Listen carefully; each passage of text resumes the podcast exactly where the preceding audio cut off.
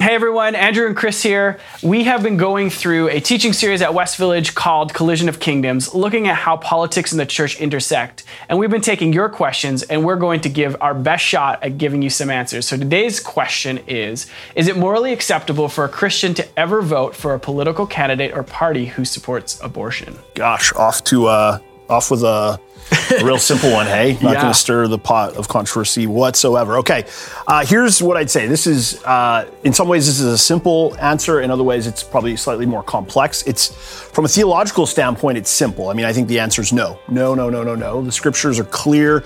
The Bible is, you know, if you want to use political, vernacular, non theological vernacular, the, the, the scriptures are clear. Christians, the Bible espouses God is pro life. Uh, he, he, he, loves life. Life is a good thing.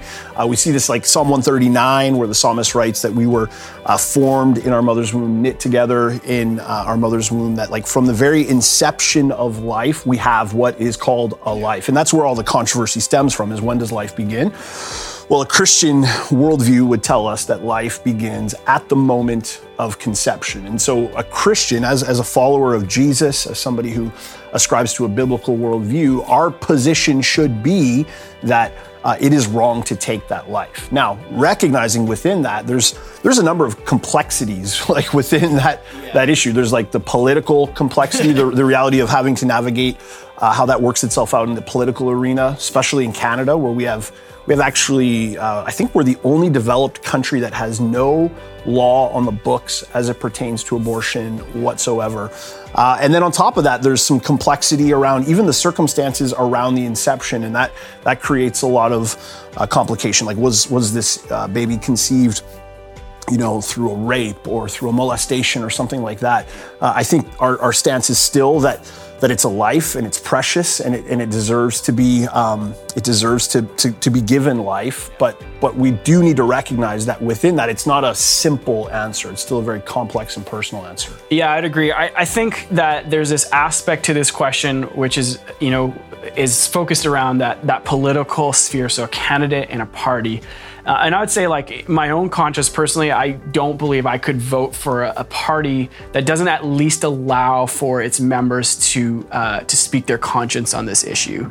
Um, but at, at the same time, we live in a country where virtually no party uh, that has any kind of chance of winning holds a pro-life position, and so uh, a lot of parties, their, their candidates are not necessarily even going to talk about this as an issue. So it's even hard to know, say, for a particular party that says yes, you can vote your conscience on this if that person has that. Um, that that stance and so i'd say for for myself this isn't like a cop out answer it's probably always good to ask those types of questions of a candidate uh, to educate yourself but also recognize that sometimes you just don't have any options and so your options between either like not voting or voting for someone who holds uh, this particular view uh, there i think you're to have to weigh it you know the pros and cons and ask yourself like you know this is one of many issues of brokenness in our world and uh, who, who is going to be the lesser of all the evils? And so there's a little bit of that. And, and then maybe to speak a little bit more even to the heart of like what it means to be pro-life i think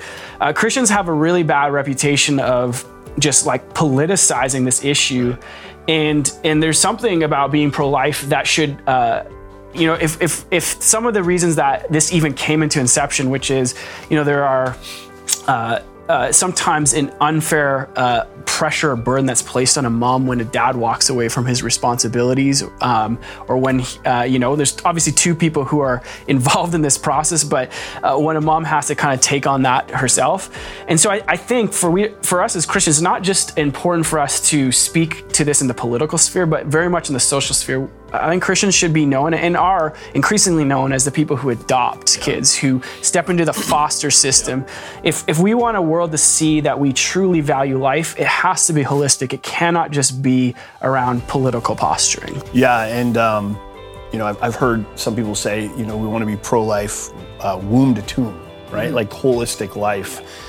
Uh, and I think that's actually been one of the knocks on some of the political parties that would tout themselves as the pro-life party is that perhaps some of their policies don't they demonstrate that they value um, they, they value the, the life of the unborn child but then it's after that child is born, do their policies then come alongside and, and, and help support? And so the, the other thing I would just add to this kind of in closing is that as Christians, it's not just the opinions and the perspectives and the convictions we have, it's also how we have them, how we hold on to them. And I think, you know, we have to recognize that this is a, a deeply personal issue. It's a, it's a deeply uh, contentious issue in our culture. It's a politically charged issue.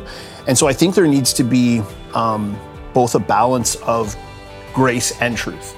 So we want to hold on to truth, we want to hold on to biblical truth, we want to do it in such a way that is is kind of gracious and scandalous and, and just has the taste and smell and feel of Jesus. So, um, you know, we have to work that out. There's lots of ways that it has to work itself out, and we have to trust the Spirit and lean on Him. But, but I think that needs to be part of this conversation as well. Absolutely. Yeah.